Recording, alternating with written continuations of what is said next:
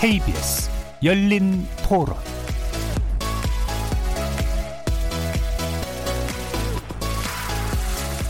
행복한 성탄절 보내셨습니까? 안녕하세요. KBS 열린 토론 정준입니다. KBS 열린 토론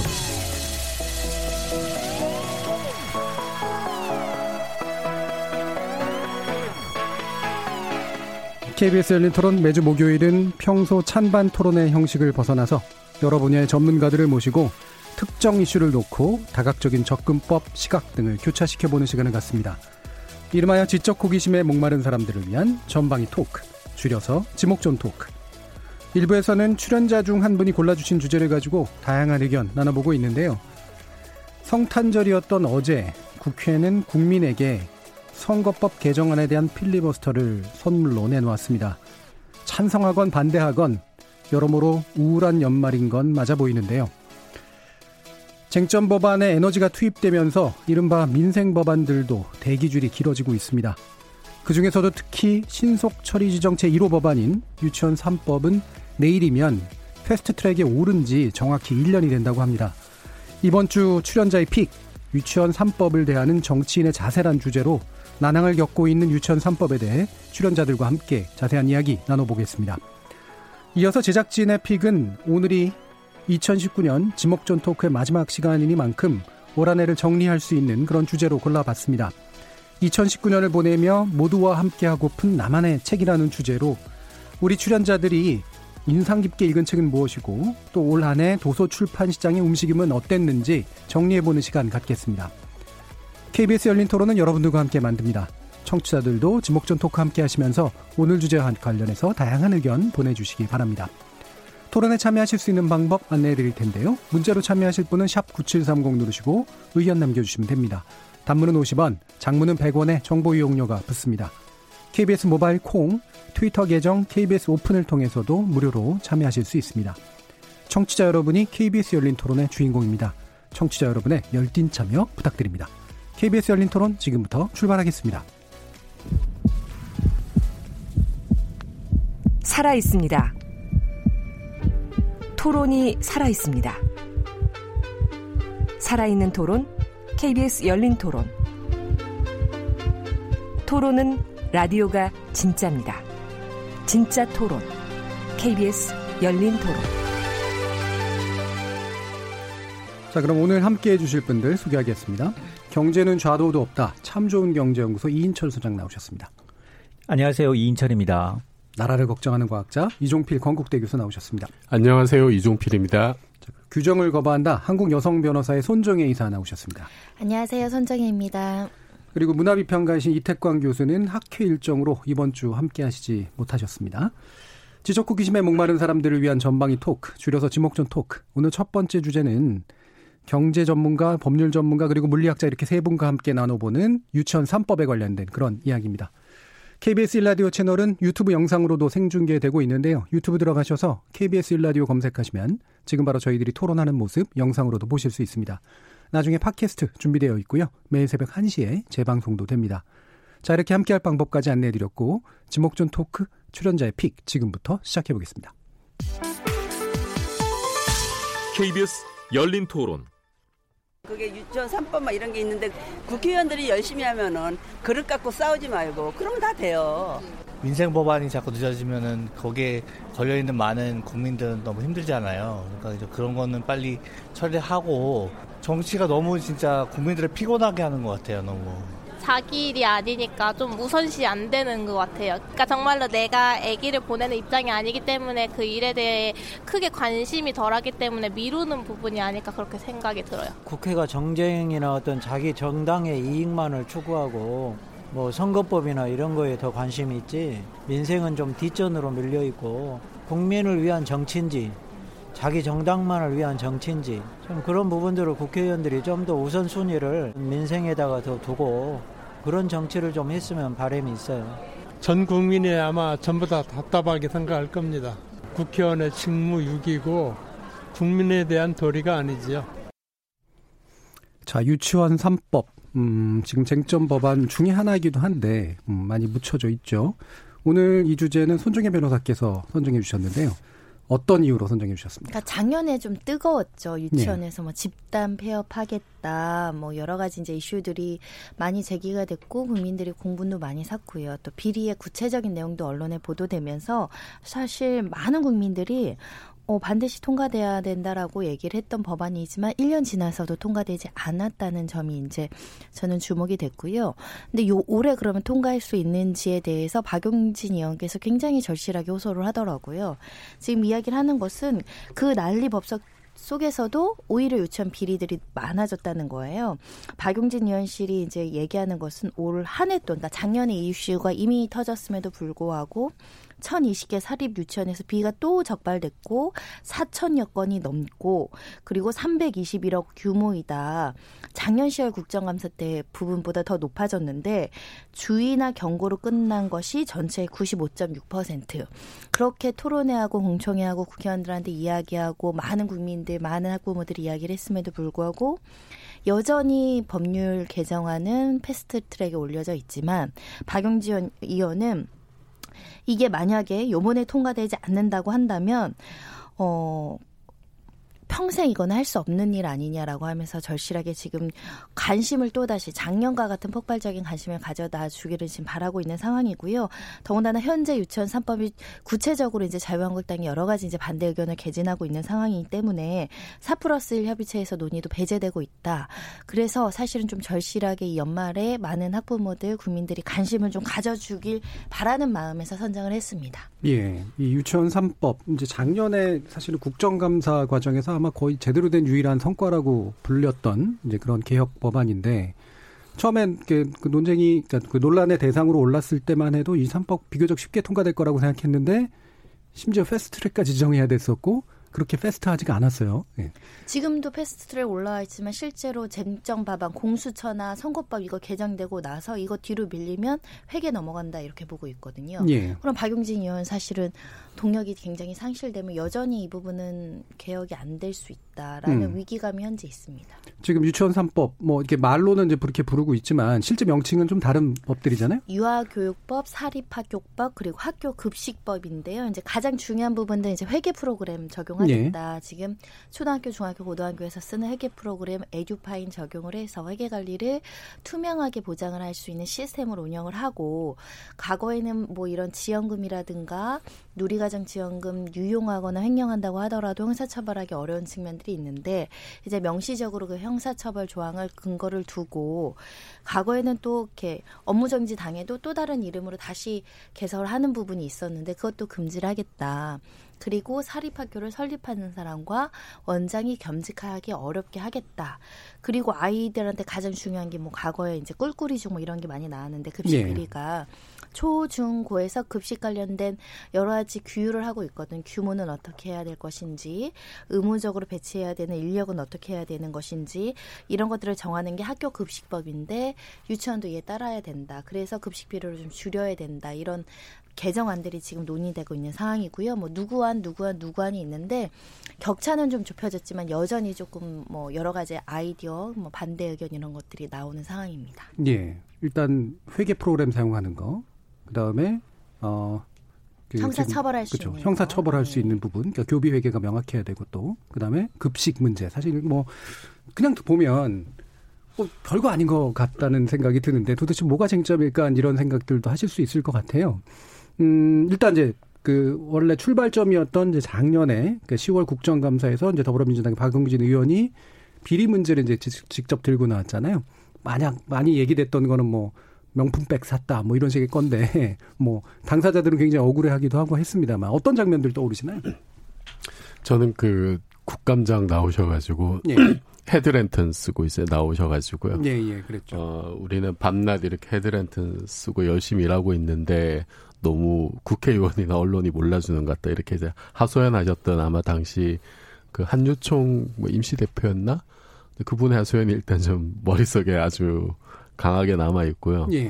어, 그분들의 주장은 이제 제가 이야기로는 이게 그 국가에서 주는 게 이제 보조금으로 나가잖아요. 이제 누리과정 지원금 이게 네. 연간 한 2조 원 정도 되는데 이게 그 명목상으로는 이게 이제 학부모들이 유치원비를 내는 거를 정부가 대납해주는 형식으로 예.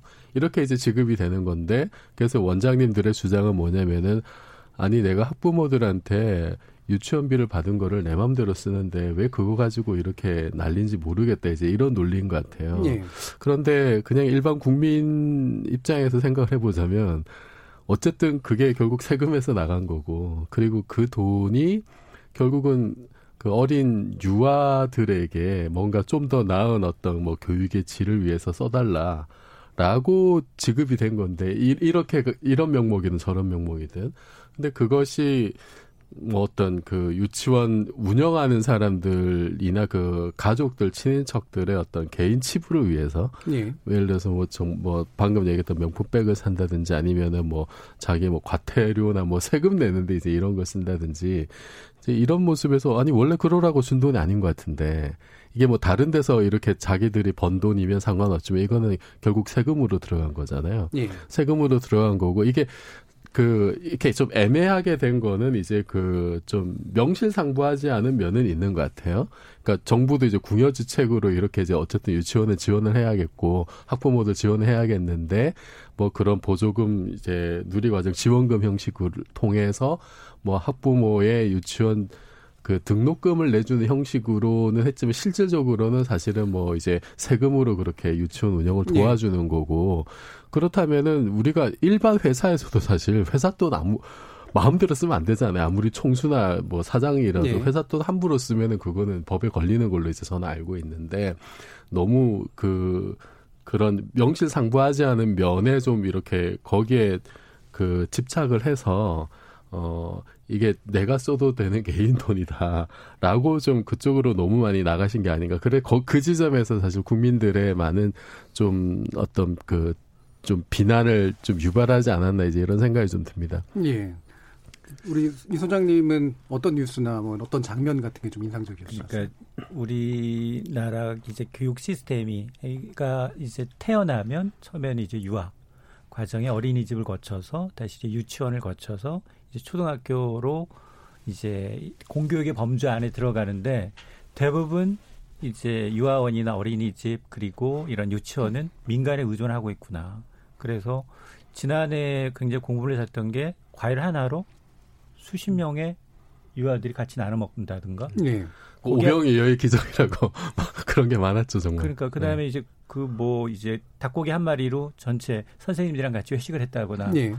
이런 걸 보면서 아이 먹거리에서 설마 이게 지금 뭐 보릿고개도 아니고 이런 생각을 했는데 또 특히나 이제 국가에서 지급되는 돈이 이제 원장님의 이제 쌈짓돈과 구별이 안 되게 개인 이제 전용으로 이렇게 이제 전용됐다라는 사실도 좀 충격적이었고 더 충격적인 건 어 그걸 적발했는데 환수할 방법도 처벌할 규정도 없다라고 했기 때문에 아마 전 국민이 공분했던 게 다들 자녀를 가진 부모들이고 언젠가는 한 번쯤은 거쳐야 될 과정이고 그렇게 되면 법을 손봐야 되는 게 아니냐. 그래서 뭐 삼법, 이 박용진 삼법에 대해서 대다수가 그 당시에는 그냥 어, 뭐 무난히 이제 압력 단체이긴 하지만 그럼에도 불구하고 전 국민의 동의를 얻은 암암리의 동의를 얻었기 때문에 좀 국회 벽을 넘겠지라고 했는데 이게 선거철이 점점 가까워지고 또 국회는 국회 나름대로 자기네 정쟁에 휩쓸리다 보니까 이게 유치원이라는 또 큰 압력 단체가 표심 때문에 섣불리 누구도 나타나지 않고 그걸 또 개정 개정하면서 서로 눈치 보게 하면서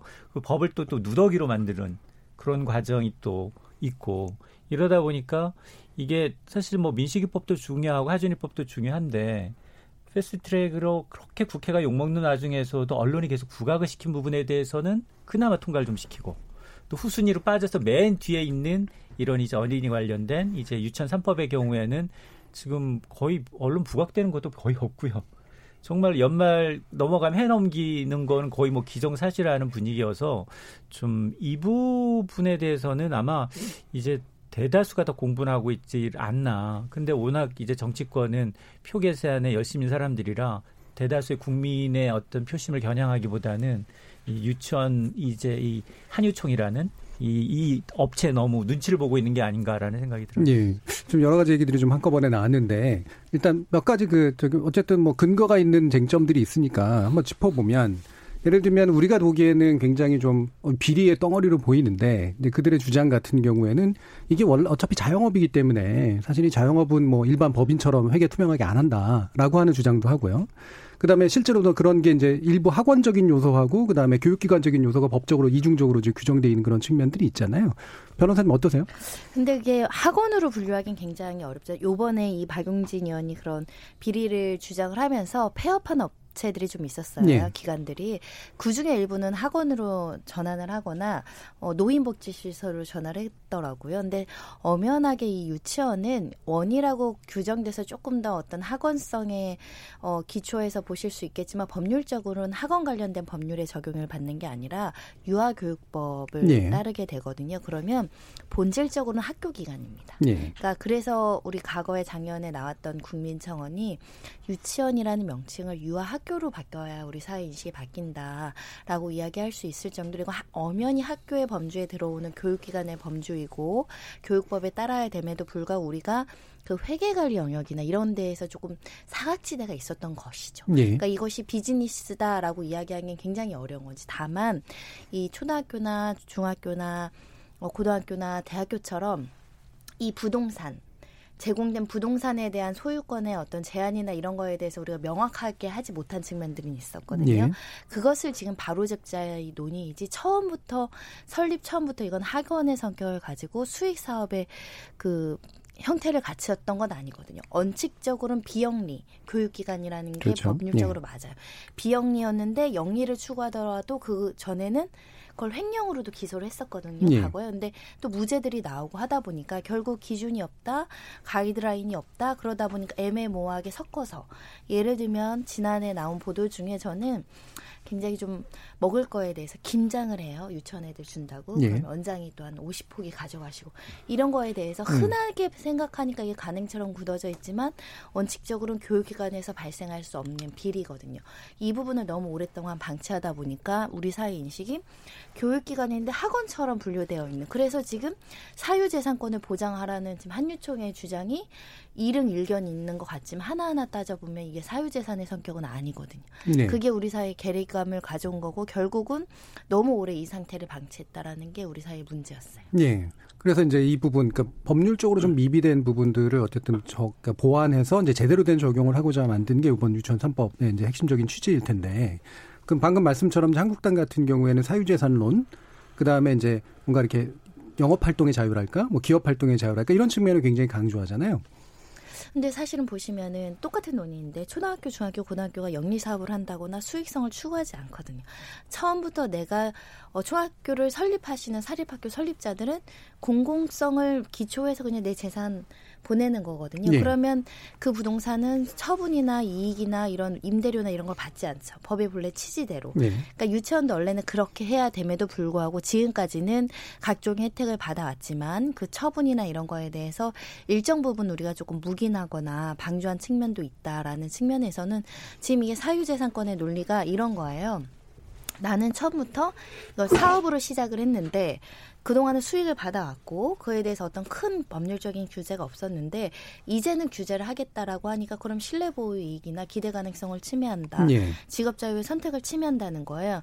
근데 이것은 박용진 의원이 주장하는 것은 비정상을 정상화로 바꾸는 거다. 음. 이 사람들이 요구하는 사유 재산권이라는 것은 지금 헌법에 뭐 어떤 어떤 재산권을 행사할 때 제한을 하려면 법률로 해야 되지 왜 시행령으로 하느냐 이런 규정인데 기본적인 유아교육법의 토대는 이 사유 재산의 이 이익을 허용하지 않는 비영리 교육기관으로 상정하고 법률을 만들었다는 거죠. 예. 여기서 오는 근본적인 충돌이 있습니다. 음.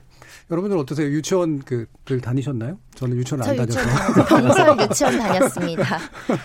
근데 요즘 예. 유치원이 유치원도 그렇고 유아원도 그렇고 사실 그 대부분의 이런 비리가 발생하는 거는 사립 유치원이에요. 그렇죠. 공립 유아원이든 유치원을 가려면 태어나자마자 공공 유 이제 대기를 해야 되는 네. 사, 사태가 벌어지고 있는데 사실 그 선진국 사례를 좀 보더라도 이게 공공의 범위로 공교육의 범위로 포함시켜야 되는 게 맞거든요. 네. 그렇지 않으면 지금 민간 기업도 그러면 공기업이든 민간 대기업이든 자체적으로 운영하고 있는 유아원 유치원은 굉장히 잘 운영이 돼요. 거기에서 뭐 애들을 학대하거나 아니면 뭐 식사가 부실하다 이런 논란은 거의 없거든요.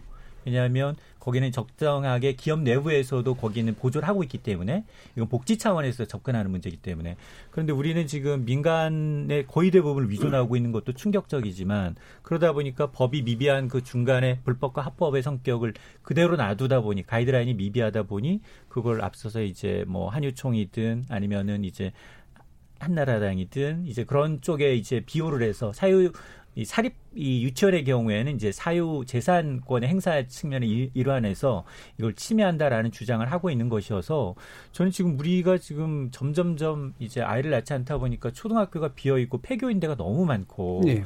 또 선생님들이 남아돌고 있거든요. 그러면 이걸 당연히 이 프랑스 같은 경우에는 차라리 3세부터 아예 공교육이 범으로 넘어와요. 그래서 초등학교 올라가기 전까지 애들을 전부 다 국가에서 키우는 거로 교육시키는 걸로 예. 대신에 국가 재정이 이걸 다 감당을 못합니다. 도저히. 음. 재원의 문제이기 때문에 이건 기업이 같이 참여라는 거거든요. 그러니까 이제 이렇게 가야지많이 맞는데 지금 우리는 건물은 옛날부터 이제 원장이 사유재산을 내놨기 때문에 난 사유재산이 사유재산을 인정해달라라는 요구고 또 한켠에서는 야 무슨 얘기냐. 이 교육이라는 어떤 공공의 범위 내에서 네가 특혜를 줘가면서 이 나라에서 주는 혜택을 그대로 다 얻는 건 취하고 또 이러면 안 된다라는 논리기 때문에 이게 평행선을 그을 수밖에 없, 는 사안이 분명히 있거든요. 예. 일정 부분. 그렇게 되면 아 차가, 차라리 이걸 지금 뭐 이 교육의 전체 공교육의 범위에서 좀 큰 중장기적인 그림을 그려서 이걸 하나 둘씩 좀 이게 좀 우리 쪽으로 민간의 영역을 사립 공교육 쪽으로 좀 포함시키는 노력이 좀 더 필요하다고 봐요. 예. 그 작년에도 한참 논쟁이 될 때 원장님들 같은 경우에는 어떨 때는 교육자를 강조하고 어떨 때는 자신의 사유재산이나 기업 영리활동의 자유를 강조하는 되게 좀 모순적인 모습이 나타났었잖아요. 네. 그래서 우리가 이게 법으로 명확하게 정해져 있지 않기 때문에 음. 이런 거는 사실 사회적인 합의를 해야 되는 거잖아요. 네. 법이 제정될 때까지는. 그러면은 우리 국민들 입장에서는 이거를 유치원을 어떤 영리 목적의 어떤 개인 사업주로 볼 것이냐 음. 아니면은 비영리 교육기관으로 볼 것이냐 이, 이 합의가 돼야 되는데 어, 국민들 입장에서 당연히 이거는 비영리 교육기관으로 봐야 되죠. 그러니까 그 현재 법적 근거도 그렇고요. 사실은. 네, 법적 근거도 교육부의 입장도 예. 그거죠. 예. 그리고 이게 뭐 이제 자발적으로 설립 기준에 따라서 다 이렇게 그 허가를 받은 건데 이제 와서 이제 딴소리 하느냐라는 게 이제 교육부의 입장이고 그리고 이걸 그러면 이제 유치원 원장님들의 말을 그대로 받아서 이제 해석을 해보자면 우리는 애들 대상으로 장사하는 거야 이거거든요 그렇죠. 사실은 네. 이거를 국민들이 기본 정서로 지금 받아들이겠느냐 이제 이런 문제가 하나 있고 그러면 이, 지금 사태가 이제 이렇게까지 된 데는 그 방금 이제 우리 이 소장님 말씀하셨듯이 그 2018년 그 통계를 보니까 그 유치원생이 이제 67만 한 6천 명 정도 되는데 그 중에 50만 명 넘는 그 유아들이 사립 유치원에 네. 다니고 있어요. 75%입니다. 음. 그러면 이제 국공립보다 3배인 거죠. 그러니까 이게 사실은 어떻게 보면 국가가 방치한 거거든요. 음. 근데 이게 유치원도 그렇고 그 이제 대학도 그래요. 대학도 보면은 전국에 한 200개 넘는 대학이 있으면 한 사립 대학이 한한 7, 80% 되거든요. 예. 그래서 우리나라가 아니 이제 선진국인데 국가가 사실 고등교육 유, 유아 교육, 고등교육 그리고 이걸 방치한 예. 거랑 사실 다를 바 없다 이런 얘기들이 나오고 있습니다. 요거 비슷한 게 뭐가 있냐면 이제 그 의료 시설도 마찬가지예요. 예. 국공립 의료 시설이 사실 한 20% 안팎인 걸로 알고 있거든요. 나머지는 다 그냥 개인 병원이잖아요. 예. 그래서 옛날에 이제 우리나라가 돈이 없고 못 살고 정부에 돈이 없고 이럴 때는 사실은 그돈 많은 어떤 지역 유지들에게 이렇게 교육을 떠넘기고 그 정부는 이제 여러 가지 지원을 해주고 이제 이런 방식으로 돌아갈 수밖에 없는 그런 상황이 있었죠. 그래서 네. 그 중고등학교에도 사학들이 많고 대학에도 이제 사립 대학들이 많아졌는데 지금은 사실은 그런 단계가 아니잖아요. 그 그런 좀 약간 기형적인 관계가 발전해 오면서 교육부에서는 이제 정부 당국에서는 오히려 그런 행정권을 가지고 사실 사학들의 자율권을 좀 이렇게 제한을 해왔던 면도 있고 그걸로 사실은 국가가 해야 될 일들을 좀 방기한 측면에서는 있다고 봐요. 예. 근데 누가 봐도 이거는 지금 같은 시절에 유아 그 유치원의 75%를 지금 그냥 그 어떤 그 사설에 맡긴다. 이거는 저는 시대 정신에 너무 안 맞다. 이게 지금 안, 안 그래도 출산율도 떨어지고 있는데. 예. 그래서 지금은 사실은 그 애 키우는 우리 부모는 얼마나 힘듭니까? 애 놓자마자 유치원 들어갈 때부터 유치원 들어가고 그 다음에 어, 초등학교 들어가고 지금 고등학교까지 의무교육하고 지금 무상급식 하자 얘기까지 나오고 있는데 출산부터 그렇게 성인이 될 때까지의 전체 과정을 놓고 좀 국가가 새로운 어떤 그 패러다임을 좀 제시해야 될 때가 아닌가. 음. 저는 좀 그런 시초가 됐으면 좋겠어요. 예. 바로 이제 이런 유치원, 그러니까 교육기관이나 의료기관 지적해 주신 대로 아, 우리나라가 이제 정부가 돈이 별로 없고 별로 못 살던 시절에 결국 민간에 의해서 위탁될 수밖에 없었던 측면들이 지금 와서 이제 사실은 이제 부족함으로 나타나고 있는 형태라고 볼 수가 있겠는데 실제 그래서 이제 정상으로 돌리는 작업에서 지금 약간 쟁점으로 되는 게 몇 가지가 더 있는 것 같아요. 어, 한국당이 낸 유치원 3법 수정안이 있던데 거기서 보면 이제 정부 돈과 학교 학부모 돈을 별도 회계로 분리하자 이런 것들인데 이게 뭐 나름 타당한 주장인가요? 그러니까 이렇게 유치원을 운영하는 자금 중에 국가에서 주는 보조금이 있고 지원금 있고 이제 학부모가 내는 돈 세 가지가 네. 있는데 지금 음. 한국단의 수정안은 뭐냐면 그럼 보조금과 지원금은 그래 그 에듀파인 적용하고 네. 이거를 유용했을 때는 엄격하게 회계관리 기준에 따라서 처벌하자. 네.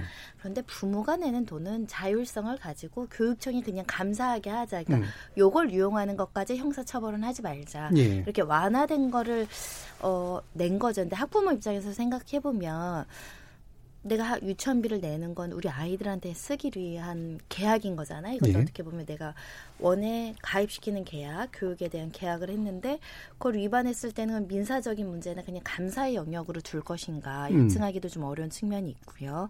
그런 측면에서는 공공성 강화 차원에선 이 안이 저는 그렇게 바람직하지는 않다고 생각 들고 예. 내 돈으로 아이 어, 좋은 뭐 뭐 그 활동이나 교육 시켜달라고 냈는데 그걸 유용하는 걸 바라는 사람은 없잖아요. 철저한 관리 감독이 필요한데 그럼에도 불구하고 한국당이 수정안을 낸 것은 어떻게든 이 지금 한유총이라든가 유치원에 과도한 어떤 규제가 갑자기 들어오게 되면 예. 또 저항이나 이런 게 있다 보니까 단계별로 가자 이런 논의로 보이지만 우리가 그냥 아주 간명하게 초등학교나 중학교가 어떻게 하고 있나만 보면 돼요. 예. 중학교에서 학비 내는 거 그거 유용하나요? 음. 그거 감사 안 하나요? 그러니까 그런 거는 다시 한번 재고하실 필요가 있다. 의미가 없잖아요. 예. 회계관리 시스템은 태우고 요거 유용하는 건 처벌하고 요거 유용하는 건 형사 처벌하지 않고 기계적으로 분리해 놓은 느낌이 좀 있거든요. 아니 이거는 사실 좀 지금도 이렇게 막 그 알게 모르게 이렇게 뒷주머니 차는데 지금 한나라당이 안수정안이 이게 그 이제 회계를 분리하는 거잖아요. 그럼 법적으로 이거를 오히려 허용해주는 비리를 허용해주는 꼴이라는 비난을 면하기 어렵거든요, 사실은. 예. 학부모들 입장에서는. 그러니까 아주 솔직히 말하면 당분간 하던 대로 고도는 해봐라 이런 그걸 이제 법적으로 예. 다 허용을 해, 해버린 거죠, 그냥 예. 해버린 거고. 그리고 저는 사실 원래 이제 이 문제가 처음 터졌을 때는 뭐 정당 정파를 초월해서 다들 문제 해결하자라고 나섰던 것 같은데 네. 그래서 이거는 뭐 패스트 트랙 지정될 것도 없이 바로 이제 그 작년에 다 끝날 걸로 기대를 했었죠. 했다가 네. 어느 순간 기류가 바뀌면서 자유한국당에서 이제 그 한유총의 의견을 받아들이고 개정안 내고 뭐 이렇게 지금 음. 진행이 됐거든요. 저는 그 이제 이유를 좀 생각을 해봤는데 물론 이제 하나는 그 한유총의 어떤 그 조직적인 로비나 이제 총선을 의식한 이런 것도 있겠지만 또 하나는 제가 좀 의심스러운 게 이게 결국 그 한 단계 더 나가면 이제 사학법하고 관계가 있는 거잖아요. 그렇죠. 예. 그 사학법 개정 파동을 이제 우리가 기억을 하고 있는데 노무현 정부 네, 네. 참여 정부 시절에 그거를 이제 추진을 했다가 이제 뭐 그거도 이제 주된 내용이 이제 그 그 외부 감사 인원을 네. 뭐 얼마를 할 거냐 한두 명 더 넣을 거냐 말 거냐 이거 가지고 그거 하나도 사실 허용을 못 하겠다 해서 당시에 뭐 박근혜 대표는 이런 분들 촛불 들고 나가서 결국은 이제 저지를 시켰던 그런 네. 기억이 있잖아요. 근데 그뭐 자유한국당 같은 경우 보면은 이제 뭐 나경원 원내대표도 사실 그쪽 이제 그 사학재단과 관계가 있는 분이고 그 지금 정치권에 한... 굉장히 많죠 사실 네. 사학재단. 네, 특히 이제 한, 음. 자유한국당의 이제 그런 쪽의 입장을 이렇게 좀 대변하시는 분들이 이제 꽤 있는 것 같아요. 그래서 이게 결국은 이제 그냥 유치원 관련된 논란으로 끝나는 게 아니라 결국은 지금 이렇게 그 이렇게 땅 속에 묻혀 있는 사업법 논의로까지 이제 튀지 않을까라는 네 음. 이런 걱정을 한 것 같아요. 음. 그러니까 아니나 다를까 실제로 이제 박용진 의원이 올해 6월달에 사학법 개정안도 이제 발의를 했더라고요. 네. 그래서 사실 지금 사립대 같은 경우는 연간 7조 원 정도 들어가고 있으니까 이제 유치원하고 판돈이 완전히 다른 케이스고 그래서 자유한국당으로서는 참 여러 가지 이제 뭐 정치적인 성, 총선에서 유불리도 있겠지만은 그 당사자들의 직접적인 이해관계가 얽혀 있는 게 아닌가라는 생각이 왜냐하면 그 이전에 사학법 저지를 위해서 그렇게 이제 노력을 했던 정당이니까 예. 그런 우려가 들어요. 그래서 아 이게 지금 그 그래도 이제 제일 야당이고 공식적인 어쨌든 그 공당인데 공당의 국회의원들은 개인의 이익 을 물론 뭐 완전히 버릴 수는 없겠지만은 우선적으로는 불특정 다수 국민들의 이익을 위해서 좀 일을 해 하시는 게 좋지 않을까 좀아 네, 그런, 그런 생각이 좀 많이 듭니다, 요즘. 뭐, 네. 우리나라에는 이제 로비라는 제도가 정식화되어 있지는 않지만, 굳이 말하면 이제 로비는 할 수 있는데, 그 로비를 받았으면 이제 로비의 출처를 이제 밝히는 게 맞잖아요. 근데, 현재 우리나라 이제 네. 구조상 사실은 특정 세력에 대해서 대변을 해주면서도 우리는 중립적이다 이제 이런 식의 네. 얘기를 해버리는 경우들이 되게 많아서 불투명성이 오히려 더 문제가 아닌가라는 생각도 네. 좀 드는데 어떻습니까? 계속 예. 그 어차피 지금 뭐 한국당이든 아니면 한일총이 얘기하고 있는 이제 사유재산의 권리를 일부 일정 부분 이제 유지해달라라는 요구를 한다면 출구 전략을 좀 그렇죠. 틀어줘서 예, 출구 전략 필요하죠. 아예 정말로 교육 비영리 사단 법인으로 교육적인 기관으로 갈 건지 예. 아니면 정말로 학원으로서 전향할 건지를 물어보고 그리고 난 다음 거기에 소속돼 있는 이제 유아원들 같은 경우에는 충격이 없게끔 흡수하면서 차츰차츰 공교육 범주로 넣어, 들어와야 되는데 우리는 그걸 다 일방적으로 모든 75%에 달하는 이제 사립 이뭘 모두 다 이제 강제적으로 이제 입법화 하려니까 당연히 반대 세력이 있고 그러다 보니까 또 아름아름 예 국회의원들 통해서 이제 압박 문자를 네. 보내고 네. 압력 단체로서 행사를 하는 것 같으니까 테러를 만들어줄 필요는 있어 보여요. 왜냐하면 음. 전부 다 100, 100이면 100 전부 다 동의하지 않고 일정 부분 동의하는 분도 있고 동의하지 않는 부분도 분명히 있기 때문에 그럼 극성적으로 반대하고 나는 반드시 내 사유 재산을 지켜야 되겠고 나는 공적인 교육기관으로서가 아니라 민간 학원으로 전환하고 싶다. 그러면 그런 기회를 줘서 빼버리는 게게 오히려 네. 이런 논리를 확 이제 조금 잡음을 좀 줄이는 방법일 수 있겠다는 생각이 들어요. 어쨌든 유치원 3법의 목표 의자는 이 비정상적인 방법으로 애들 상대 장사하지 말라는 거잖아요. 그걸로 딴 주머니 차지 네. 말라는 거. 그러니까 이게 저는 굉장히 상식적이고 지극히 지금 시대에 맞는 어떤 좀, 좀 다소 늦은 감이 있는 현실이라는 게 이제 네. 이분들의 네. 주장은 나는 그런 기대로 들어오지 않았는데 이제 와서 네. 우리더러 응? 그 네. 이렇게 어렵게 하려니까 나는 못하겠어. 그럼 말씀처럼 인천 선생님 말씀처럼 나는 학원 할래. 아니면은 내 재산 너희들이 공공이 가져가 대신 돈 많이 쳐줘 뭐 이런 식의 또 이제 일부 일부 동네에서 네. 예를 들어서 국공립 유치원이 들어오려고 하면 그 동네에 있는 어떤 사립 유치원들이 되게 또 반발을 반발하죠. 하거나 네. 그러니까 그런 행태까지 사실은 보이잖아요. 네. 그래서 이거는 정말로 이거는 자기네들의 어떤 그 집단 이익을 위해서 공적인 행정 조치나 이런 것까지 사실은 좀 막으려는 뭐 굉장히 극단적인 케이스긴 합니다. 예. 뭐 이제 그런 경우도 있으니까 저는 좀 어 유치원 하시는 분들이 좀 시대적인 흐름, 시대 정신 이런 것도 한번 좀 생각해 줬으면 좋겠다. 엄마들의 마음도 좀 예. 조금은 헤아려 줬으면 좋겠다 싶습니다. 그런 이제 그런 부분이 또 연관돼 있는 게 또 한 그 자유한국당의 그 수정안에도 또 나온 게 교육 환경 개선 부담금이잖아요. 결국에는 어, 제대로 좀 지원을 해달라. 이게 시설 사용료에 사실 변형된 형태인 것 같아요. 성격이 모호하고 정체가 예. 모호한 부담금이다. 사실 교육환경 개선금이라는 것은 유치원 설립사가 받는 것이 아니라 공공 어떤 주체가 받아서 그걸 예. 아이들 교육 시설이나 이런 것들에 투자하는 건데 음. 본래적인 취지로 이 주장은 우리가 건물 사용료를 받아야겠다. 이런 예. 임대료 차원의 이제 수익성을 보장해 달라는 취지에서 그런 분담금 이용이 나왔는데 근데 결국은 똑같은 논의예요. 네. 이거는 이제 지금 이야기하고 있는 법과 완전히 다른 괴리를 가지고 있는 것이기 때문에 이것은 받아들이기 굉장히 어렵고 실제로 이 논의가 구체적으로 들어오진 않고 이런 방식으로 수익성을 보장을 하는 거는 또 문제는 재산세라든가 각종의 지원금을 국가에서 받는 금액이 있기 때문에 상충하는 측면이 있거든요. 예. 그래서 이 부분은 어, 철회되지 않을까 제 개인적으로는 생각이 드는데 음. 결국 논점은 이익 보장을 어떻게든 지켜내겠다라는 네. 거라서 이 부분은 좀 한국당도 고민할 필요가 있다. 네. 그러니까 아까도 제가 말씀드렸지만 이제 교육기관으로서의 그 권한과 그다음에 영리 기관으로서의 또 어떤 두 측면들을 섞어가지고 계속 얘기를 해요. 혼동하기 쉽지 않거든요. 예. 그 말씀하신 것처럼 사실 국가가 돈이 없어서 그럽니다. 국공 하게 되면 그 건물을 사들여야 되는데 네. 그 토지와 건물이 음. 어마어마한 금액이기 음. 때문에 이걸 일거 취득할 수는 없지만 네. 아까 과거에 작년 그 사태에 기초해서 20 몇 개가 학원 200 몇 개인가요? 일부가 학원으로 전향을 했어요. 그걸 음. 막지 않거든요. 그리고 네. 폐업을 했을 때 우리 과도하게 사유재산권이 침해된다고 하지만 그 건물의 소유자는 여전히 설립자가 지금 음. 재산권의 처분 권한이나 그 양도할 수 있는 권한을 보유하고 있어요. 다만 교육기관에 제공하는 그 시점에 내가 타인에게 뭐 누구한테 임차를 줘서 임차료 명목의 어떤 수익은 못 거두리겠죠. 음. 하지만 반대급부로 각종의 지원금이라든가 재산세 음. 이득 보는 상황이라고 생각한다면 그 부분은 조금 음. 절충안이 나와야 되지 않을까 합니다. 그러니까 유치원 원장님들이 자기 건물을 자기 선택에 의해서 유치원 사업을 하는 건데 그거를 이거 어쨌든 우리는 교육 사업 하니까 국가에서 사용료를 내라 사실 이런 요구잖아요.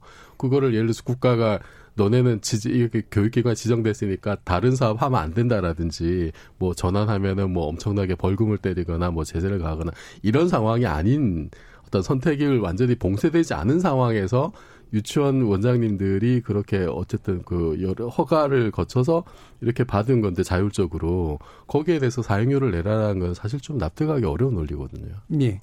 자, 그 그럼 마지막으로 요 한 개만 손정혜 변호사께 여쭐게요. 지금 아까도 이제 연내 처리가 일단 불투명하다. 제가 볼 때는 상당히 어려울 것 같고요. 대신 이제 현재와 같은 방식으로 임시국회가 계속 쪼개져서 이렇게 진행이 되면 어쨌든 어느 순서에선가는 통과가 될 거는 같은데 전망이 좀 어떠신가요? 일단 필리버스트의 대상으로 지금 유치원 선법을 하는 예. 부분에 대해서는 지난번처럼 작년처럼 음. 붕괴하는 학부모들의 목소리가 필요한 거죠. 예. 민생 법안 먼저 처리하고 이거는 비쟁점 법안으로 논의될 것을 많은 사람들이 기대했음에도 불구하고 지금 이것 자체가 필리버스터의 대상이 된다는 거에 대해서 사실 분노해야 되는데 워낙 현안들이 많다 보니까 또 식상해진 면이 있거든요. 예. 너무나 오랫동안 우리가 이야기를 해온 부분이라서 좀 이야기를 해줬으면 좋겠고요. 정치권에서 이 부분이 만약에 통과가 되지 않는다라고 생각했을 때이 저항을 한번 고려를 해주셨다고 한다면 또 긍정적으로 표결되지 않을까 생각이 들고요. 자동 지금 본회의에 올라오기 때문에 표결만 되면 되거든요. 예. 149표. 가 나와야 된다는 거죠. 음. 지역구 국회의원들이 실제로 목소리가 높은 사람들이 지역에서 이런 한유총에 활동하시는 분들이라는 거죠. 연관 그렇죠. 있는 사람. 네. 학부모들이 지지하는 응원을 많이 주셔야 될 것 같습니다. 음, 그렇죠. 소, 수지만 조직돼 있는 힘이랑 다수지만 사실 조직 안 된 힘 사이 격차가 꽤 있는 거기 때문에 이 부분에 대한 국민적 관심이 다시 좀 필요한 것 같습니다. 자, 그럼 토크가 진행되는 동안 청취자들이 보내주시는 의견 몇 가지 들어보고 가죠. 정의진 문자 캐스터. 네, 안녕하십니까. 문자캐스터 정의진입니다. 유치원 3법을 대하는 정치인의 자세란 주제로 청취자 여러분이 보내주신 문자 소개해드리겠습니다. 먼저 콩 아이디 K75445465님. 유치원 3법, 청취자와 통하는 토론 주제 좋네요. 살아있는 토론, 진짜 토론, KBS 열린 토론. 거의 라디오 켜놓고 자다 새벽 1시 재방송으로 자주 들었는데 오늘은 본방으로 듣네요 해주셨고요. 콩 아이디 3928님, 열린 토론 애청자입니다. 지금 정부나 민주당은 공수처나 선거제에 신경 쓸 게 아니라 유치원 3법에 주력해야 합니다. 제발 엉뚱한데 신경 쓰지 마세요. 여러분 덕분에 이 모양인 겁니다. 콩 아이디 5964님, 벌써 또 사립 유치원 비리가 4천여 건 가까이 적발되었다고 하던데 자유한국당 의원님들은 어찌 유치원법에 반대만 하고 협조는 안 해주시는 건지요? 자유한국당 여러분 반대만 하지 말고 건설적인 방향으로 좀 나아가자고요. 콩 아이디 3862님. 유치원 교육은 창의적이고 독립적이어야 합니다. 국가의 미래를 좌우하는 만큼 만약에 획일적이고 공립적인 면만을 강조하면 불행이 초래되고 미래의 희망이 보이지 않을 수도 있습니다. 나라의 미래를 위해서는 사립 유치원은 자율적으로 존재하여야 하고요. 유치원 3법은 사회주의 법입니다. 콩아이디 7511님, 박용진 3법은 공산 사회주의에서나 있을 법한 법안입니다. 사립 유치원의 자율성에 대한민국 유아들의 미래가 달렸습니다. 유튜브로 의견 주신 사분사분하다 청취자분. 아이들에게 쓰라고 정부가 지원해준 돈을 왜 원장님들은 명품백 사고 성인용품 같은 거 사시는데 쓰시는 건가요? 대답 좀 해주세요. 한유총은 그간 세금 혜택 및 온갖 혜택들 모두 자체 반납하게 하시고 더불어 지금까지 받았던 면세 부분도 모두 환수해야 합니다. 콩 아이디 2209님, 애초부터 국가가 예산이 없어서 불법으로 원칙에 어긋나게 유치원들을 허가해 준 거란 말씀이군요. 국가가 예산이 없어 국민이 대신 돈 들여 만들게 허가해 줬으면 결국 국가가 책임지고 허가 취소하던지 재허가 기준 만들어야 하는 것 아닐까요? 콩 아이디 4196님, 한유총 측은 시설 사용료 달라고 주장하는데 건물 임대료 받고 임대해준 건물에 사장도 하면서 경영도 하겠다는 이런 모순이 어디 있을까요? 사용료 받고 싶으면 원장님들은 경영 등 모든 것에 손 놓아야 하는데 정작 그런 얘기를 하는 사람들은 하나도 없는 것 같습니다. 결국 답은 유치원 교육은 정부가 주도하고 정부가 책임져야 합니다라고 보내주셨네요. 네, KBS 열린 토론. 지금 방송을 듣고 계신 청취자 모두가 시민 농객입니다. 문자는 샵 9730번으로 참여하실 수 있고요. 단문은 50원, 장문은 100원의 정보 이용료가 붙습니다. KBS 콩, 트위터 계정 KBS 오픈을 통해서도 무료로 참여하실 수 있습니다. 청취자 여러분들의 날카로운 시선과 의견 기다립니다. 지금까지 문자캐스터 정의진이었습니다. 예, 청취자들의 의견 받아봤는데요. 어, 시설 사용료 받고 싶으면 경영에서 손 떼는 게 맞다라는 되게 날카로운 지적을 해주신 분도 있었는데 지금 보니까 중간에 우려하시는 분들 중에 지금의 이제 유치원 3법은 공산주의 사유주의법이다라는 그런 의견도 있었어요. 어떻게 보세요, 손정희 변호사? 그러니까 이제 이 마침 뭔가의 이익을 모두 몰수해서 사유재산권에 대한 과도한 제한을 한다라는 가짜 뉴스가 많이 돌고 있었는데 본래 그냥 이 유치원도 초등학교고 고등학교라고 생각하면 그런 논란이 네. 없어질 네. 수 있는데 과도하게 어, 한유총 측에서는 여러모리 하는 측면에 대해서 있고요. 여전히 사유재산권이랑 그 부동산이나 시설에 대해서 권리 향유할 수 있는 권한은 갖고 있다는 점에서 이게 사회주의적인 수용 형태는 아니다라는 점을 꼭 말씀드리고 싶고요. 네. 교육기관은 본래 비영리입니다. 네. 그러니까 뭐 일하시는 분들 급여를 준다거나 이런 것들은 그분들이 일한 노동의 대가를 취득하시는 건데 이 자체로 운영한다고 해서 막대한 비즈니스 수익 모델로 이걸 접근해온 그 가치관 자체가 괴리가 있다라는 것을 말씀드리고요. 그거를 뺏어간다고 해서 비정상 상태를 투명하게 바꾼다고 해서 그게 사유재산 몰수는 볼 수 없죠. 예. 제가 뭐 자본주의 나라들의 여러 군데 좀 살아봤는데요. 어, 이보다 더 심하게 관리하는 데들 많습니다. 그래서 어, 너무 이제 과도한 그런 반응보다 현재 현실에서 공공이 어떤 일들을 해야 되는가에 대해서 더 많은 관심을 기울여 주시면 좋겠습니다. 청취자들의 직접 참여로 이루어지는 KBS 열린 토론 청취자들의 의견 받아봤는데요. 신속처리 신속처리 지정 안건 1호였던 유치원 3법 지금까지 제대로 된 논의도 하지 못한 채 1년이 지났고 연내 처리 역시 불투명합니다. 제대로 된 토의와 묻지마 정쟁도 구별 못한 이 세태는 국민들의 관심과 압력을 다시 한번 요청하고 있는 것 같습니다. 지목전 토크 출연자의 픽 여기서 마무리하겠습니다. 여러분께서는 KBS 열린 토론과 함께하고 계십니다.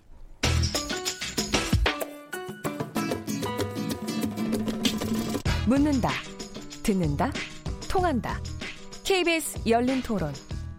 듣고 계신 청취자 여러분 감사드립니다. 들으면서 답답한 부분은 없으신가요? 궁금한 점은요? 그렇다면 함께 토론에 참여하시죠. 유료 문자 샵 9730을 이용하시면 됩니다. 단문은 50원, 장문은 100원의 정보 이용료가 있습니다. 스마트폰 어플리케이션 KBS 모바일 콩을 통해서도 무료로 참여하실 수 있습니다. KBS 열린 토론은 언제나 열려 있습니다. 듣고 계신 KBS 열린 토론은 매일 밤 1시에 재방송됩니다. 올해 가장 좋았던 책 김영석 작가가 쓴 백년을 살아보니 나이가 들수록 나쁜 것만은 아니다. 그러니까 나이가 들어도 보이는 게 있다는 거죠. 그 나이에 맞게 행동하고 시야를 넓게 보고 젊은 사람들도 이해도 해주고. 빅피처라는 책인데요. 인생 계획이든 그런 거에 대한 내용이더라고요. 그러면서 나는 어떻게 빅피처를 세워야 할까라는 생각을 했어요. 꿈 같은 게 있으면 빅피처가 되지 않을까라는 생각 때문에 되게 스릴러였지만은 저한테는 되게 감동적인 책이었습니다. 김중미 작가님의 괜히 불임할 아이들이라고 하는 책입니다. 경제적인 어떤 부보다도 우리가 꼭 가지고 살았으면 하는 이런 것들에 대한 어떤 진실된 그런 생각들을 나눌 수 있는 그런 좋은 책이라고 생각합니다. 손민아 전 아나운서가 쓰신 스페인 너는 자유다입니다. 저도 어디론가 저의 지친 마음이나 몸을 좀 달래보고 싶은 그런 생각을 많이 하던 시기였고요. 그거를 읽으면서 다시 열정을 되찾을 수 있지 않을까 이런 생각을 좀 많이 했었어요. 예, 두 번째 지목천 토크 주제 시작해 보겠습니다. 지적 호기심에 목마른 사람들을 위한 전방위 토크. 두 번째 주제는 2019년을 보내며 모두와 함께하고픈 나만의 책입니다. 참 좋은 경제홍서 이인천 소장, 물리학자이신 이종필 건국대 상호교양대 교수, 손종혜 변호사, 그리고 오늘의 두 번째 주제를 위해 특별 초대 손님 한 분 모셨는데요. 박태근 알라딘 도서팀장 나오셨습니다. 네, 안녕하세요. 박태근입니다. 저희 열린 토론이나 지목전 토크 혹시 뭐 들어보신 적 있으신가요? 아, 퇴근길에 종종 듣는 편이고요. 예. 어, 저녁까지 놀다가 음. 아주 늦게 귀가할 때도 예, 새벽 재방송을 종종 듣곤 합니다. 네. 예. 뭐 혹시 뭐 그 좋은 주제라든가 이런 게 기억 남으시는 거 있으신가요? 아 지목전 토크 중에서 가장 인상적이었던 주제는요. 양자 역학입니다. 양자 역학 아, 고맙습니다. 네. 네, 모두 고생하시던 시간이 아니었나 저희 고품격 고품격 시사 방송이다 보니 네. 유일하게 우리 프로가 할 수 있는 주제입니다. 네. 예. 자, 굉장히 뿌듯하신 얼굴입니다. 아, 네. 보람이 느껴집니다. 온, 온 오프라인이 전부 다 이 교수님 팬이에요. 자, 이렇게 오늘 초대 손님과 함께 새롭게 지목전 토크 시작해 보겠는데요. 어, 안내드린 대로 올 한 해 정리하면서 가장 기억에 남는 책이 무엇인지 또는 뭐 추천하시고 싶은 책이 또 어떤 게 있는지 이거 제작진이 아마 어, 요청을 드렸던 것 같은데 한 분씩 소개를 좀 해보도록 하죠. 먼저 어, 이거는 이제 우리 물리학자이신 이종필 교수 먼저 여쭤보죠. 오늘 제일 인기가 좋으시니까. 네, 제가 지금 책 들고 나왔는데요. 어, 찰스 다윈이 쓴 음. 종의 기원이라는 책이 있습니다. 이 책이 어, 원래 나온 게 이제 1859년에 나온 책이고, 네. 어, 국내에서도 몇 번 이제 번역이 됐었는데 네. 이게 이제 원서가 그 6판까지 있거든요. 음. 국내에서 지금까지 번역된 거 이제 마지막 최종본 번역이 좀 있었는데 그 이제 전공자들이나 생물학 하시는 분들이 네. 좀 이렇게 어, 다시 한번 이렇게 좀 제대로 번역을 해보자라고 해서 2005년에 그 다윈 포럼이라는 걸 만들어서 다윈 네. 관련된 어떤 저작들 다시 좀 돌아보는 이제 그런 모임을 만들었고 거기서 어, 그, 지금 서울대에 계신 장대익 교수님이 장대익 교수. 대표, 네. 네. 그 번역자로 나서셔가지고 초판을 번역한 거예요. 네. 초판을 번역해서 제가 이거 번역하고 있다는 얘기 10년 전에 들었는데, 음. 네. 어, 드디어 이제 올해 이 책이 나오게 돼서, 네. 어, 저는 굉장히 참 중요한 저작이다라고 생각을 하고요. 이게 1859년이면은 영국이 이제 빅토리아 시대 때 뭐 아주 잘 나가던, 네. 뭐 뭐 유럽 전체가 이제 제국주의로 정말 재미를 많이 보던 시절이고 우리는 그때 아주 그것 때문에 죽어나던 시절이기도 했죠. 그때 과학만 보면은 과학적으로도 뭐 엄청난 일들이 19세기에 많았습니다. 물리학 에서도 사실은 뭐 전자기학 관련된 것이 완전히 완성이 되고 그렇죠. 이제 그 기체 현상에 대해서도 그 분자론적인 해석들이 나오고 그 고전 고전 물리학이 완성 단계로 가는 네. 시기라서 굉장히 주목할 게 많은데 제가 또 물리를 전공하다 보니까 그쪽에 대한 애착이 많긴 하지만 그래도 과학 전체를 놓고 봤을 때 네. 물리학에 그런 엄청난 성과가 있었음에도 불구하고 19세기 과학 전체를 봤을 때 딱 하나를 꼽으라면 저는 꼽, 꼽고 싶어요. 예. 이거는 정말 20세기에까지 엄청난 음. 그 인간 지성에 큰 영향을 끼친 어, 그런 사건이 일대 사건이기 때문에 어, 뭐 비유적으로 말하자면 코페르니쿠스가 천구 회전의 관해를 썼던 1543년 그때부터 이제 과학 혁명이 시작됐다고 보는데 그것에 비견할 만한 어떤 그 참 중요한 저작이지 않을까. 네. 왜냐면은 그 이제 천구 천동설이 이제 지동설로 바뀌게 된 거는 지구가 더 이상 그 우주의 중심이 아니라는 거잖아요. 이걸 이제 다르게 얘기하면은 지구가 특별하지 않다는 얘기예요. 이게 이걸 이제 민주주의 굉장히 네. 데모크래틱한 원리라 해서 코페르니쿠스 원리라고도 이제 부릅니다. 근데 요게 그 생물학에 적용된 게 사실 종의 기원이에요. 네. 종의 기원을 한마디로 얘기하면은 호모 사피엔스가 특별하지 않다는 거거든요. 네. 그만큼 이제 코페르니쿠스의 원리가 인간 생물계에도 확장이 된 그거를 결정지은 어떤 그 가장 중요한 저작이고 20세기까지도 그 영향력이 이제 이어졌기 때문에 음. 어 저는 뭐 뭐뭐 우리가 이제 이 책이 이제 이 새로 번역이 돼 나왔는데 정말 과학계 전체를 봤을 때 어, 중요한 원전 중에 하나다. 음. 하나 가지고 집에 하나씩 가지고 있으면서 틈날 때마다 보면은 그 인류가 쌓아왔던 엄청난 어떤 그 어떤 지성의 향연 이런 걸 좀 느낄 수 있지 않을까 싶습니다. 예. 제가 사실은 제 사상이나 이론적 근거에 이 다민주의가 상당 부분 들어가 있는데 이게 이제 그 사실 사회과학 안에서 굉장히 금기시되는 것들이에요. 왜냐하면 어, 잘못 오용되면 발전된 사회나 더 나은 사회가 더 나은 그 모든 것들을 지배한다 네, 이런 실제로 그 이게 그렇게 오용이 됐었죠. 그렇죠. 이제 스펜서나 네. 이런 사람들이 이제 사회 진화주의를 음. 내세우고 이게 나중에 뭐 우생하고 이제 결, 그렇죠. 결부가 되면서 나치에서 이렇게 유태인을 학살하고 이런 어떤 이론적인 뒷, 음. 뒷받침을 하게 됐었죠. 지금도 그렇게 오용하려는 사람들이 있고요. 그렇죠. 근데 실제로는 그 정반대라는 거죠. 완전 그렇죠? 예, 네. 정반대입니다. 음, 그렇죠. 인간은 특별하지 않다. 네. 그렇죠. 그리고 모든 것은 변화 과정에 있다. 목적은 네. 없다. 이제 이런 것들이니까요.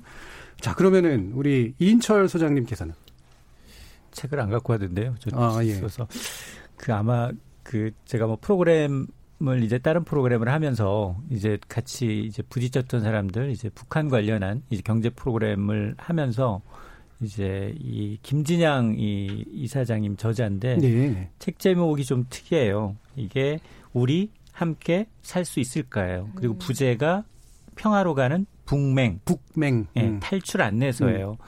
근데 이제 김진양 이사장의 경우에는 경력이 좀 화려하죠. 참여정부 시절부터 청와대에서 이제 대북 정책을 수립 집행해 왔는데 그래서 사실 여러 개성공단의 처음 초창기부터 시작을 해서 이제 대북 협상을 담당하는 담당자로서 이제 굉장히 홍보하기 위해서 여러 이제 그 학교를 강연을 가게 되면 굉장히 깜짝 듣는 질문이 너무 깜짝깜짝 놀란다는 네. 거예요. 이 현실과는 좀 괴리가 있는 그리고 우리가 과거에 옛날 그러면은 뭐 북한은 전단지 붉은 삐라에 음. 뿌리고 그 다음에 뭐 잘못하면 아우지 탄강으로 가고 굶어 죽는 사람이 수백만 명이고 뭐 이런 것들 네. 그리고 핵무기 개발을 해서 굉장히 무섭다. 북한은 못 살고 한국은 잘 산다.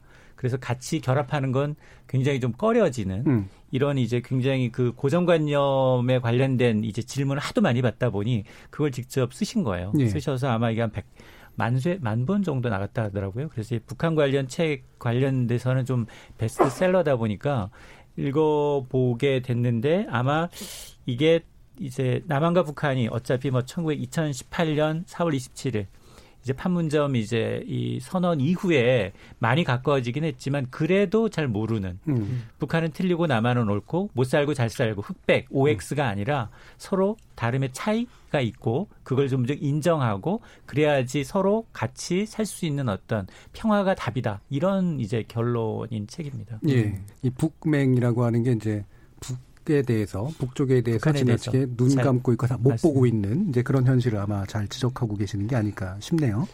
손정희 변호사는 어떤 책이신가요? 저는 선물 받은 책이고요. 선물로. 저희 음. 지목전 토크에서 얼마 전에 윤대현 정신과 교수님 나오셨죠. 나오셔가지고 예, 되게들 좋아하셨죠. 다들 멀쩡해 보이는데 다들 아프시고 뭐 그래서 제 주변에도 여기 계신 뿐만 아니라 마음 아프신 분들 뭐 공황장애 음. 우울증이신 분들 많았는데 이 책을 선물해 주신 분들도 이렇게 얘기를 하더라고요. 네가 공감하는 공감이 실제로는 공감이 아닌 것을 이 책이 말해줄 것이다. 공감? 예, 공감 음. 능력에 음. 대해서. 이 책에서 가장 이야기하는 건 굉장히 사소한 공감에 대해서 이야기를 하고 있는 거예요. 음. 누군가 타인의 감정을 공유하고 고민을 털어놨을 때 우리 자신은 어떻게 해야 되고 내 자신은 내 고민에 대해서 어떻게 해야 되고 내 아들이 또는 딸이 어떤 문제가 발생했을 때 나는 어떻게 다가가서 그 마음을 이해할 수 있고 공감할 수 있는지에 대해서 이야기를 하는데 굉장히 편안하게 썼고요. 읽으면서 알고 있었던 건데 또 잊어서 내가 남한테 쉽게 충고하거나 조언하거나 평가하거나 판단하는 부분이 얼마나 오류인지에 대해서 음. 누가 나한테 힘들다고 했을 때 요즘에 힘들다고 하시는 분들 되게 많잖아요. 뭐 어찌됐든 직업적인 또 신념이나 윤리의식에 있어서 우리가 조언도 해드려야 될 것 같고 공감도 해드려야 될 것 같고 어루만져 줘야 될 것 같지만 섣부른 그런 공감이 오히려 관계를 해치고 더 상처에 대해서 깊게 들어가게 하는 부분에 있어서 일종의 사람 만나는 대화법 마음을 나누는 방법, 그리고 내 자신이 누구에게 힘들다고 말했는데 답답할 때 되게 많잖아요. 차라리 말 안 하는 게 나은 순간들도 있거든요. 그런 관계 속에 있어서 우리가 해답을 찾아가는 책이라고 생각이 돼서 오늘 추천을 하는데 제목은 정혜신이 적정 심리학이에요. 당신의 음. 옳다라는 어, 제목을 갖고 있고요. 이 프롤로그 보시면 소박한 집밥 같은 치유라고 하거든요. 네. 요즘에 정신과 가시는 분들이 많은데 요즘 집밥 어, 잘못 먹는데 네. 소박하지 않죠 집밥이 네, 네. 특별하다고 생각이 드는데 여기서 얘기하는 것은 어, 충고 조언 평가 판단 이것만 안 하더라도 공감의 절반은 시작됐다라고 이야기하는 거거든요. 음. 어, 그 사람을 잘 알기 위해서는 진짜 진심으로 돼야 되는데 우리가 내 기준에 의해서 평가하고 재단해서 이렇게 해야지 네가 좀 더 잘해야지 그 사람 앞에 입장을 한번 생각해 봐야지 이런 여러 가지들이 어떻게 보면은 사람 관계에서 무례할 수 있다라는 메시지도 전달해 주고요. 네. 사소한 건데 사소한 거에 공감할 수 있는데 우리가 음. 그걸 잘 못하는 것 같아서 저는 읽고 굉장히 치유가 됐어요. 그래서 음. 치유가 되시고 싶으신 분들, 치유가 필요하신 분들은 적정 심리학 이 당신의 옳다라는 거 읽어보시길 권합니다. 음. 이 2018년 12월에 나와서요. 올해 굉장히 많이 팔렸다고 하더라고요. 아마 저처럼 편안하게 읽으신 분이 많은 것 같아요. 예, 이게 적정 심리학이라고 부르는 게 이제 학문적이거나 이론적인 심리학 이라기보다는 뭔가 행동과 실천을 위한 집밥 같은 우리 사회에서 음. 항상 일어나는 문제의 고민과 공감의 문제를 음. 잘 설명해 주시고 있어요. 예. 그럼 오늘 특별 게스트이신 박대근 팀장께서는 책 많이 읽으시죠? 네, 앞선 새 책에 대해서도 할 말이 많았지만 제가 가져온 계셨습니다. 책을 예. 소개하기 위해서 좀 예. 아껴뒀고요. 제가 가져온 올해 책은요 문선희 작가의 음. 묻다라는 책입니다. 묻다. 음. 이 중의적인 표현인데요. 음. 이 작가는 사진 작가예요. 음. 그간 5.18이라든지 음. 또는 고공농성 현장 촬영을 해오셨는데 이분이 어느 날 살처분 매몰지에 가게 된 겁니다. 네, 가축들. 그렇죠. 음. 거길 가서 보니까 바닥이 물컹물컹한 거예요. 네. 그 현장을 몸으로 처음 느낀 거예요. 네. 물론 코로도 악취가 들어오죠. 가만 생각해 보니까 지난 2010년에 무려 천만 마리 이상 되는 가축들이 살처분됐습니다. 그때 생겼던 매몰지가 수천 군데가 되거든요. 지금 10여 년이 지났는데 그곳이 어떤 사정에 놓여 있는지 얘기하는 기회가 거의 없습니다. 네. 그래서 이 작가가 음. 그곳들 100군데를 음. 찾아가기 시작합니다. 음. 그래서 이 책을 처음에 펼쳐보면요. 사진들이 나오는데 무슨 사진인지 알 수가 없습니다. 현대 예술 작품 같은 느낌이 들어요. 예. 옆에는 숫자가 적혀 있어요. 한 20장의 사진을 넘기고 나면 그 사진이 어디인지, 음. 그 숫자가 무엇인지, 거기에 묻힌 가축의 수겠죠. 음. 이런 걸 알려주거든요. 근데 실제로 법안에 보면요. 가축 전염법, 전염병 예방법 24조에 보면 가축 사체를 묻은 토지는 3년간 발굴 및 사용을 제한한다. 라고 되어 있습니다. 예. 법은 늘 거꾸로 읽어야 되지 않습니까? 음. 3년이 지나면 쓸 수 있다. 쓸 수 있다는 거죠. 음. 그 해제가 되는 겁니다. 그런데 그 땅에 가봤을 때 그게 정말 쓸 수 있는 땅이냐? 음. 아니라는 거죠. 전혀 관리가 안 돼 있고 또 한국에서는 그 구덩이에 그냥 메모라는 가장 쉬운 방법을 쓰기 때문에 그 특별한 기술이 들어가는 게 아닙니다. 비닐을 깔고요, 가축을 넣고요, 플라스틱 관을 꼽는 겁니다. 음. 그것으로서 어떻게 이게 치유가 되겠어요? 주변에 음. 있는 어, 지하수 다 오염되고요. 이런 현장들에 대해서 어, 정말 우리가 그가 놓치고 있었던 부분들을 알려주는 책입니다. 예. 그러니까 묻다라고 하는 게 묻어, 묻어버린 것, 묻혀 있는 것, 그 다음에 거기에 대해 다시 질문한다, 뭐 이런 정도의 뜻이라고 볼 수 있겠군요. 예. 아, 근데 아프리카 돼지열병 이전에 책을 쓰셨는데 너무 정확하네. 예. 예. 그, 그 직접 현장에 계셨던 분들은 트라우마에 시달린대요. 아, 맞아요. 이 책에도 그런 음. 얘기가 나오는데, 음. 그러니까 이제 인간보다 동물이 약자지 않습니까? 음. 인간 사이에서도 이런 상황을 둘러싼 이야기들은 계속 약자에게 위험 부담을 전가하는 방식입니다. 음. 그때 당시에 많은 공무원들이 트라우마에 시달렸거든요. 지금은 그 일을 누가 하느냐? 외국인 노동자들이 용역으로 하고 있습니다. 예. 아. 네. 참 그게 어쩔 수 없이 이제 이런 집단적으로 뭔가 고기를 대기 위해서 하는 사육하는 그런 상황에서 병을 예방하기 위해서 일어나는 일이긴 한데 참 골치 아픈 문제이긴 해요. 골치 아프고 또 사실은 잊어버리고 싶은 이제 그런 문제겠죠. 어, 저는 이제 제가 주책을 추천하는 건 한 가지는 Post Truth라는 책인데요. 음. 가짜 뉴스와 탈진실의 시대라는 거고 제가 이 책을 추천한 이유가 제가 해제를 직접 썼습니다. 네, 기억합니다. 예, 제가 해설을 했는데요. 이게 되게 이제 시의적으로 되게 필요한 책이다라고 생각을 했고 이게 원래 철학자가 쓴 책인데 사회과학과 심리학까지 잘 포괄하고 있고, 근데 그거를 현재 언론 사정에 맞춰서 상당히 쉬우면서도 원칙을 훼손하지 않는 음. 이제 그런 책. 너무 대중적이면 사실 원칙이 훼손되는 경우가 되게 많은데 그런 책이어서 아마 제 전공 분야이기도 하고 해서 다 같이 한번 읽어보시면 좋을 것 같다 생각해서 추천하고 네. 싶습니다. 예. 그, 그 책에서는 주로 이제 미국의 미국 사례가 많이 나오죠. 대선 예. 이슈를 중심으로 음. 다루고 있는데. 한국에 나온 탈진실 관련된 책들도 그런 이슈를 많이 다루고 있습니다. 네. 그러다 보니까 한국 독자들 약간 거리를 느끼거든요. 네. 그 같은 맥락에서 올해 많은 독자들이 찾았던 책은 Factfulness Fact 같은 fulness, 책인 그렇죠. 것 같아요. 네. 우리가 논의를 할 때 늘 사실이 뭔지는 확인하지 않고 주장으로 목소리만 크게 하다가 끝나곤 하지 않습니까? 우리 열린 토론도 그런 걸 방지하기 위한 네. 넘어서기 위한 방송이니까 그런 면에서 같이 한번 살펴보시면 좋겠다 싶습니다. 예. 그게 뭐 결국은 우리는 아무리 배운 사람이건 안 배운 사람이건 사실은 가짜하고 진짜를 구별하는 능력이 그렇게 뛰어나지 않다라는 음. 솔직한 인정에서 시작하는 게 맞다라는 거겠죠. 자, 이렇게 책이라고 하는 거는 결국은 진실로 찾아나가고 새로운 사실을 알기 위한 굉장히 중요한 어, 도구라고 볼 수가 있는데 많이들 책을 이제 안 읽게 되잖아요. 어떠세요, 팀장님? 저는 작가님께서 음. 왜 사람들이 책을 읽는다고 생각하느냐 예. 이런 걸 물어보셨을 때 되게 당황했어요. 음. 왜냐하면 대부분은 왜 요즘 사람들이 책을 안 읽는다고 그렇죠. 생각하세요? 네. 이렇게 물어보거든요. 네. 그 문화체육관광부에서 매년 한국인들의 독서 실태, 문화 양태를 조사를 합니다. 그 작년 결과를 보면 한국의 성인 가운데 40%는 1년의 책을 한 권도, 한 권도 읽지 않습니다. 예. 네. 충격적이죠. 그리고 평균을 따져보면 읽는 사람들을 가지고 따져보면 12.3권 정도 되니까 음. 읽는 분들은 월에 한 권 정도 읽, 는 거겠죠. 뭐 독서를 하는 이유는 정말 셀 수 없이 많을 텐데 하지 못하는 이유는 딱 두 가지로 이 여론 이렇게 설문조사 결과가 나옵니다. 첫째는 일, 네. 둘째는 공부. 음. 첫째는 직장인들의 답이고 두 번째는 학생들의 답이겠죠. 공부하느라고 책 못 보는 그 연령대별은 어때? 연령대별로 독서 취향 그 충격적인 결과들을 늘 보게 되는데 음. 10대의 그 도서 선택 많이 팔린 책들을 보면요. 매해 똑같습니다. 음. 1위는 EBS 수능 예, 영어. 예. 2위가 국어입니다. 음. 이것도 좀 흥미로운데 음. 재미난 건 10대에서 EBS 수능 교재가 1위잖아요. 이게 50대에 가면 다시 또 1위가 됩니다. 음. 수능 교재가. 네, 학부모님들이 아, 이제 구매해야 되니까요. 음. 그래서 여기서 벗어나 있는 독자 세대는 30대 정도밖에 없어요. 예. 20대는 또 상위권에 다 토익 책이 음, 들어가 있습니다. 1위부터 10위까지 음. 다 그래요. 음. 아, 그러니까 과학 책이 이렇게 지금 설 자리가 굉장히 책을 많이 쓰셨는데 예, 네. 안 읽어주셔가지고 네. 아 사람들은 제가 책 써서 집 산 줄 알아요.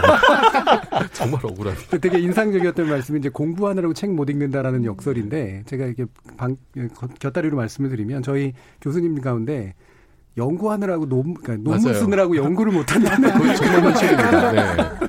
그 일용 기준 맞추기 위해서 논문 쓰느라고 예. 제대로 된 연구를 못해요. 그렇죠. 저는 그래서 네. 학생들의 그 말이 저는 딱 와닿아요. 음. 어, 정말 책 읽을 시간 없을 것 같아요. 아, 교수님도 최근에 연구를 열심히 하셨나 봐요. 왜냐하면 작년에는 책을 좀 내셨고 네. 그 전에 1년에 한 번씩 내셨는데 올해는 저작이 한 번도 네, 올해 책이 없어요. 굉장히 사실 좀 우울하긴 하거든요. 음. 근데 뭐 제가 뭐 연구를 열심히 해서 그런 건 아니고 이게 좀 시기가 또 좀안 음. 맞다 보니까 여러 가지 다른 요인들 때문에 제가 게을러서 그런 거죠. 뭐. 지목전 토크에 올인하시느냐고. 아, 네, 그 이유도 있습니다. 예. 네, 네, 지목전 토크 열심히 준비하다 보니. 어, 며칠을 고민하시고 아니, 근데 그거 준비한 음. 자료만 갖고 있어도 충분히 될 것 같은데 양자역학까지 들어가 있는데. 아, 아, 내년에 출판사 관계자 여러분 연락 주시기 바랍니다. 자, 마케팅은 여기까지 하고요. 마켓에 대해서 알아보겠습니다. 실제로 이제 책의 책 시장에 대해서 얘기할 때 결국 베스트셀러 얘기할 수밖에 없는데 개인적으로 베스트셀러를 말하는 게 좀 약간 거리낌이 음. 좀 있긴 있습니다만 전반적으로 트렌드나 이런 건 어떤가요? 네, 뭐 서점에서 일하는 사람들은 음. 거리낌이 전혀 없습니다. 음. 일단 독자들이 많이 찾는 데는 다 그만한 이유가 네. 있다. 이게 서점에서 일하는 사람들의 음. 기본적인 생각이거든요. 근데 올해 경향을 보면 작년부터 에세이 시장이 워낙 강세입니다. 예. 그러니까 모두가 자기 이야기를 글과 책으로 써내는 시대가 왔고요. 20대들이 굉장히 많죠. 그렇죠. 예. 특히 요즘엔 뭐 퇴사하면 예. 다 글을 쓰지 않습니까? 예, 예. 내가 퇴사한 과정, 음. 여행 가는 얘기들 이런 걸 뭐 유튜브든 아니면 글이든 계속 표현하고 전달하고 있거든요. 그런 책들이 꾸준히 나오면서 각자 이야기에 대한 궁금증이 굉장히 커지고 있습니다. 음. 그런 반면 사회과학 분야의 책들은 관심도에서 멀어지고 있습니다. 아, 예, 이거는 늘 반대로 움직이는 거거든요. 예, 예. 각자 사람의 이야기에 사람들이 관심을 갖기 시작하면 음. 공통의 문제에 대해서는 관심도가 떨어지고요. 음. 또 마찬가지로 역사와 사회도 상관관계가 있는데 예. 긴 안목의 이야기에 관심을 갖기 시작하면 현실에서 벌어지는 문제, 사회과학 책을 덜 읽고요. 음. 사회과학 책에 관심이 많아지기 시작하면 역사서가 관심이 줄어듭니다. 예. 재미난 건 올해는 3.1절 100주년, 또 임시정부 수립 100주년 이슈가 있어서 그 3.1자와 관련된 역사서들, 음. 한국 근현대사 책들이 굉장히 많이 나왔고요. 음. 하반기에는 또 한일 갈등 이슈 때문에 어, 독자들의 관심이 높아지면서 역사 분야에서는 음. 한국사와 세계사를 비교하면 한국사가 구할이고 한국사 안에서는 조선사가 구할이다 이런 이제 농담이 농반 진반 얘기가 있었는데 올해는 한국 근현대사 시장이 어, 조선사 시장보다 커졌습니다. 음. 어. 이런 건 좀 사회 현상이 그대로 도서 시장에도 영향을 미친 결과라고 음. 하죠. 일반적으로는 조선사가 계속해서 이제 높을 텐데 그죠? 네. 예. 올해 이제 일단 판매량이 높은 책들이 어떤 것들이었나요? 아, 올해 판매량 1위는요. 김영하 작가의 여행의 이유입니다. 음. 네. 그리고 뭐 이어서 앞서 변호사님 말씀해 주신 정혜신 박사의 음. 당신이 옳다도 상위권이고요. 네. 혜민 스님의 고요할수록 밝아지는 것들, 음. 또 90년생이 온다. 이런 작품들이 있는데 연초에 인기를 끌었던 책 중에 아주 작은 습관의 힘이라는 책이 있어요. 음. 올해 top 10에 드는 책이거든요. 1월이 되면 또 많이 나갈 것 같습니다. 어, 왜 그렇죠? 1월이 되면 늘 사람들이 아하. 자기 습관을 바꾸고 계획을 세우고 이러기 가고, 예. 네, 책을 찾기 마련이거든요. 근데 그 뭐 소설이라든가 이런 문학주는 아무래도 좀 약간 약화돼 있죠. 예, 특히 최근 한국 문학 시장에서 장편 소설의 인기가 음. 침체된 상황입니다. 장편 소설이 보통 그 판매량이 높기 때문에 단편 소설집보다는 어, 많은 대중들 연령을 가리지 않고 많은 사람들이 읽는 책이 나오기 마련인데 어, 올해는 그런 작품이 단 하나도 없었어요. 그나마 많은 독자에게 읽혔던 책이 조정래 작가의 천년의 질문인데 음. 어, 이런 현상이 있습니다. 그 작가를 읽는 독자군의 세대가 어, 갈라지고 소통이 안 되는 겁니다. 예. 조정래 작가의 작품은 50대에 올라오면 남성 여성에서 다 순위가 높아요. 음. 하지만 20, 30대에서는 정말 50위 안에도 들어가 있지 않습니다. 음. 반대로 어, 오래 인기를 끌었던 어, 여성 20대 작가들의 작품들 뭐 김초엽 작가의 우리가 빛의 속도로 갈 수 없다면이라든지 이런 작품들은 또 40, 50대들은 전혀 읽지 않는 겁니다. 예. 그러다 보니까 이게 양극화가 되니까 음. 모두가 함께 읽어야 시장이 확산될 수 있잖아요. 음. 그런 상황이 안 벌어지는 거죠. 완전한 대중서가 안 만들어지네요. 어떤 네. 면에서 보면. 그 음. 중간 정도에서 아래 윗세대를 모두 오가는 작가가 올해 작품 중에서는 은희경 작가의 빛의 과거라든지 음. 또는 정유정 작가의 지니 지니 음. 이 정도를 들 수 있을 것 같습니다. 예. 그러면 그 요즘 유튜브 셀러라는 말까지 나온다면서 유튜브가 그렇게 영향력이 높은가요? 도서 판매에서? 아 일단 유튜브에서 활동하시는 분들 크리에이터들의 책 자체는 뭐 박막래 할머니의 음. 책 예. 외에는 음. 아주 큰 인기를 큰 책은 없는데요. 음. 어 그런 책을 알리는 게 알리거나 자기 이야기를 하는 게 아니라 어뭐 연봉 10억 유튜버인데 음. 내가 이 돈을 벌기 위해 영향을 받았던 책 음. 이런 걸 추천했을 때 그 책이 베스트셀러 오르곤 했습니다. 뭐 예. 대표적으로 정리하는 뇌라든지 음. 또는 진화 심리학 책 중에 욕망의 진화라는 책이 있는데 이런 책은 그간 나갔던 어, 책의 판매량보다 그 방송 이후에 나간 판매량이 훨씬 많습니다. 예. 자, 그러면 청취자분들도 어떤 책들을 읽으셨는지 한번 간단히 한번 들어보고 갈게요. 정의진 문자 캐스터. 네, 문자 캐스터 정의진입니다. 청취자 여러분이 보내주신 문자 소개해드리겠습니다. 먼저 콩 아이디 K75882664님.